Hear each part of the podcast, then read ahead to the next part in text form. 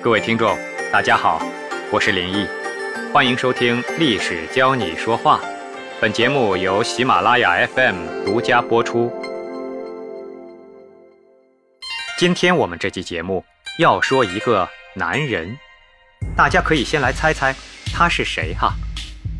他身材矮小，他出身低微，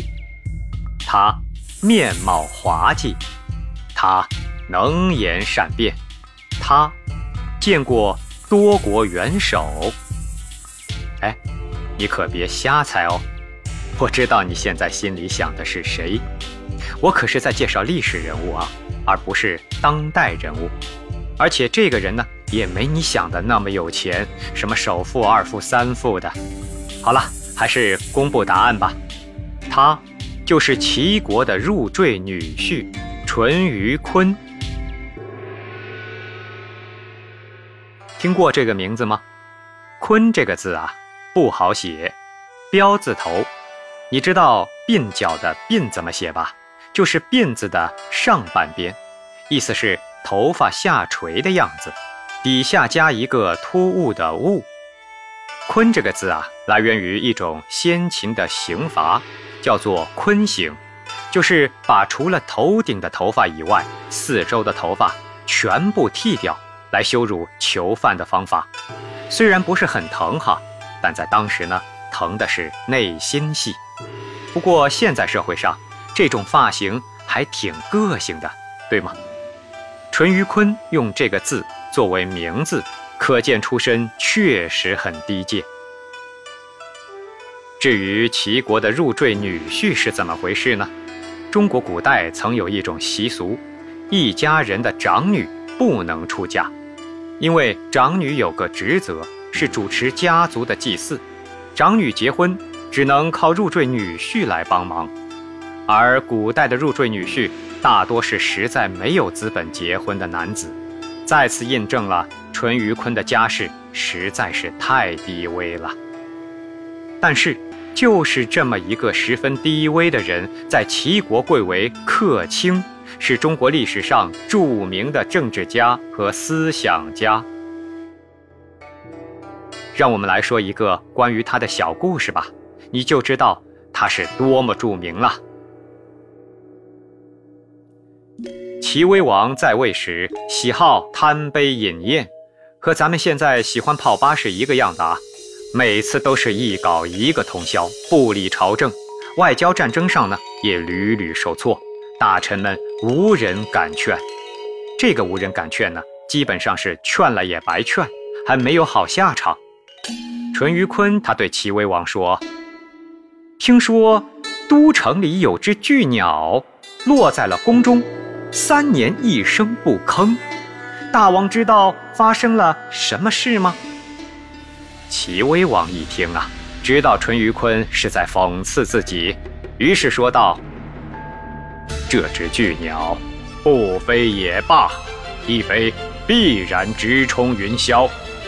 不叫也罢，一叫必然令人惊讶。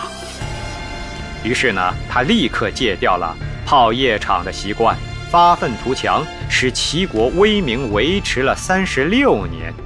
这就是成语一鸣惊人的来历。你看哈，咱们这个节目啊，是不是老少皆宜啊，还普及成语。当然了，有一点值得肯定，齐威王还是一个有潜力的人，不然别说巨鸟了，就算你拿恐龙来说事儿，估计也没戏。还有一次，齐威王八年，公元前三七一年，楚国发兵进攻齐国，齐威王想派淳于髡去赵国请求援军，礼物是贵金属一百斤，四匹马拉的战车十辆。淳于髡听到哈哈大笑，连帽子都笑得戴不住了。齐威王于是问道，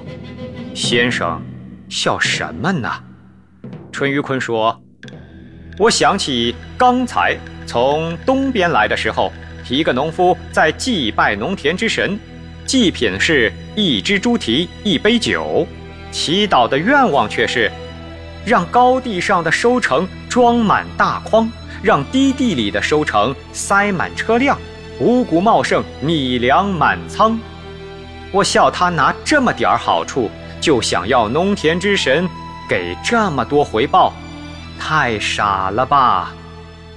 齐威王听了，立即决定把礼物提高到贵金属一千亿，亿是金字旁一个益生菌的益，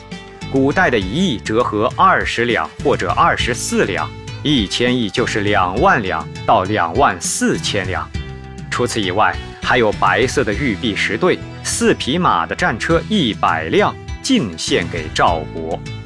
赵王看到礼物，那是一个高兴啊，立即调拨了十万大军，外加一千辆包裹皮革的战车部队援助齐国。楚军听了这个消息，立刻逃跑了。从这两个故事，你一定重新认识了这个长相滑稽、身材矮小、口齿伶俐的男人了吧？这么来看，确实还真有点总裁的气质哦。关于淳于髡的精妙对话，还有更加经典的内容，这就是我们今天要着重了解的说话技法之一。让我们来看看这位淳于髡先生当时的表演。打败楚国军队之后，齐威王十分高兴，摆下酒宴召见淳于髡，赐给淳于髡御酒，随后问道：“你能喝多少？”淳于髡不紧不慢地说道：“我喝一斗也能醉，喝一石也能醉。”这个石写成石头的石，在民间也有人习惯将一石读成一担，它是计量单位，古代一石米折合现在大约一百一十九斤。这酒量怎么听也是吹牛啊，反正我连一斗都喝不下，因为一斗是十三斤半啊，超出了正常的十三瓶白酒的量啊，太恐怖了。反正齐威王也很疑惑地问：“一斗就醉，怎么能喝到一石呢？”淳于髡却回答：“大王赐酒的酒局，执法官在旁边，御史也在旁边，战战兢兢地喝，一斗就醉了。父母邀请贵客的酒局，我弯腰伺候贵宾，你来我往应酬，两斗就醉了。哥们儿兄弟的酒局，长久不见，互诉情谊，五六斗就醉了。同乡的聚会，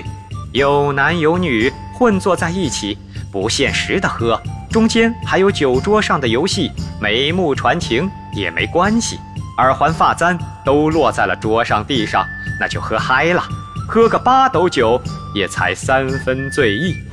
等到天黑，喝多的人送回家，能喝的再喝两场，桌上虽然杂乱，但是姑娘们都在啊，衣衫不整，余香绕梁，这才是整场酒局最高兴的时候呢，喝个一石酒绝对没问题。”但是喝到这个时候就容易出乱子，乐极生悲，物极必反啊，世事都是如此。齐威王听了，明白淳于髡这话的用意，立即宣布停止酒局，任用淳于髡为接待诸侯宾客的宾礼官。齐王宗室的酒宴都经常让淳于髡作陪监督。所谓酒要少吃，事要多知，淳于髡不愧是个洗脑高手，把齐威王劝谏得服服帖帖。尤其在劝阻齐威王饮宴的对话中，用了一个特殊的技法，激发求知欲。求知欲从广义上讲，是指人们对于自己想要获得的信息具有得到满足的强烈愿望。别怪我说的那么理性哈，认知需求是人类普遍的精神需求，它会促使我们去探索新的知识，来满足自己对于未知部分的求知欲望。满足自我的求知欲，也是满足自我的好奇心理。这番解释说明了什么呢？说明你主动喂给别人吃饭，和别人饿了问你要饭吃，吃起来的状态是完全不一样的。在没有求知欲的前提下，传播对象被传播者强行灌输信息，传播效果几乎不会理想。淳于髡便深知求知欲的重要性，一开始啊，他没有主动向齐威王灌输彻夜欢饮行为的危害性，而是通过一斗酒和一石酒的酒量落差，激起了齐威王的好奇心。简单的说呢，就是听众对你所讲的内容产生了巨大的好奇，激发出自身的求知欲，产生了听你说话的动力和要求。可想而知，如果淳于髡直白地介绍喝酒的危害，相信齐威王压根儿听不下去啊。但是他用能喝一斗酒也能喝一石酒这个巨大落差，激起了齐威王想要聊下去听下去的欲望。好了，接下来呢，让我们从当今的视角来给史料中的对白做个综合评定。在和齐威王耍嘴皮子的经历中，淳于髡从来都是有的放矢，不说没把握的话，逻辑性上评定为八分，用自己的酒量做引子，成功的让齐威王求他说下去。策略性上不给满分，我自己都看不下去了，十分。分析了酒量或多或少的理由，看起来是在讲故事，没想到啊，是在劝说不要酗酒，不愧为聊天的老司机。表达力上评定为九分，虽说是突然被点名，但对于善用隐语说话的淳于髡，这次的对话也并未超出他的考纲局面。即兴度上评定为七分。淳于髡是一个敢于建军的人，但是这段对话在历史上远远没有一鸣惊人的成语典故来得广为人知，影响力上评定为六分。因此，在满分为五十，每十分为一星的标准下，我们将淳于髡的说辞评定为四十分，四星。在日常工作中，优秀的销售人员往往是此中高手，他们不会直接的宣传产品的优势和好处，像说书一样噼里啪啦的介绍给客户，这样做的结果往往适得其反。作为销售，更应该做的是在与客户的对话中读懂对方的态度，首先激发他向你请教的欲望。我们都有过这样的遭遇啊，每当私家车到了快要城堡前的一两个月，手机的骚扰电话就会翻倍上涨，车险销售人员接通电话就是一顿推销，恨不得你把他公司都给买下来，而结果却是没说几句便被你挂了电话。我倒遇到过一位车险销售人员，他是这么对我说的：林先生，我觉得您的爱车不需要上玻璃险，因为您不太开车去外地啊，不在高速上行驶，上玻璃险的意义不大。同时我看了您的出险记录，也建议您别上划痕险，即使有少量划痕也没关系，可以通过用事故险的方式来修复。好嘛，